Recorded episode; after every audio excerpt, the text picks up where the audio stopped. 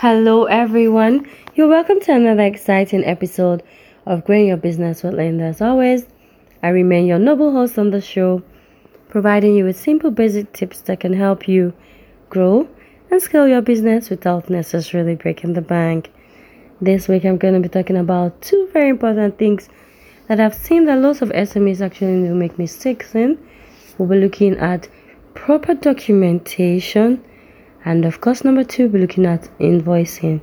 Let's quickly dive in. So when you have, you know, when people move from just a side hustle to a proper business, they tend to take so many things for granted.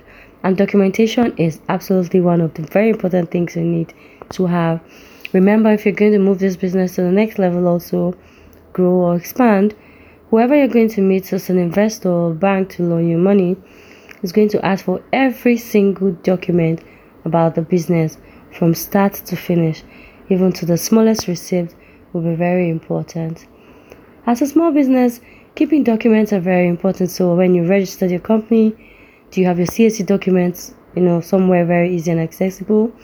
You could even scan some of these documents and email them to yourself so that anytime you need them, you can just get them from your mail and you can share them with any of the regulators or the bodies that need them. That's just one way.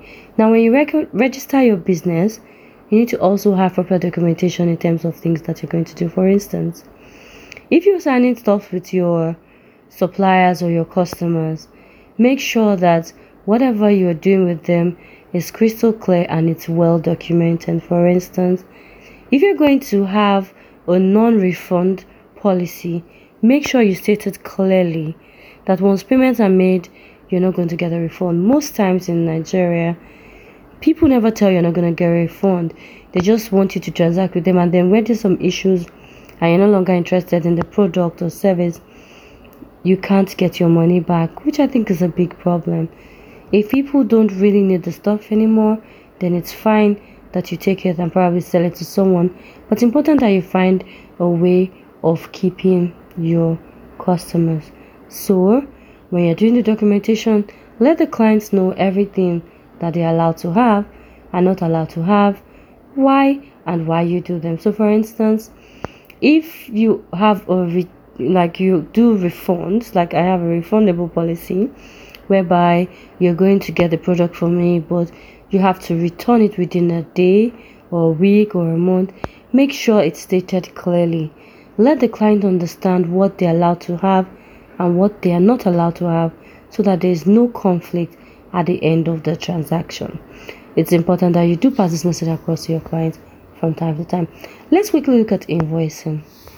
So, when small businesses start to grow, they just have probably a verbal conversation with the client saying, I'm going to need 5,000 cartons of this product and 10,000 cartons of this water and this, and then tell me the figure.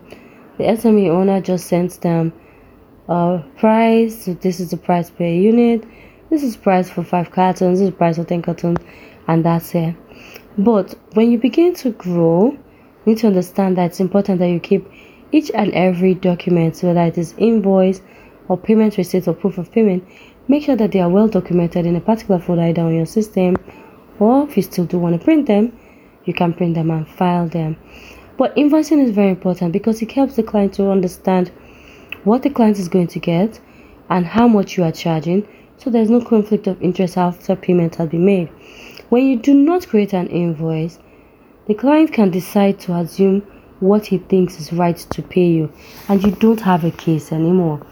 Make sure the invoice states clearly everything they can get and everything that they cannot get, the amount per unit, amount for the week, month, and if it's a consistent one. So your invoice will just apply to the needs of the customer, so it's going to be constantly changing. You have to be innovative and creative. And of course, there's so many apps right now that can help you with invoicing.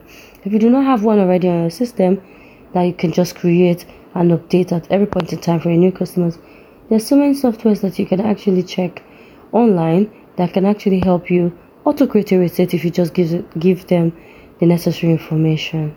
So I hope you've been able to learn a thing or two today concerning having proper documentation you know, for your business, making sure that everything is well documented, the customers understand what they're supposed to get or not. And of course, we looked at invoicing.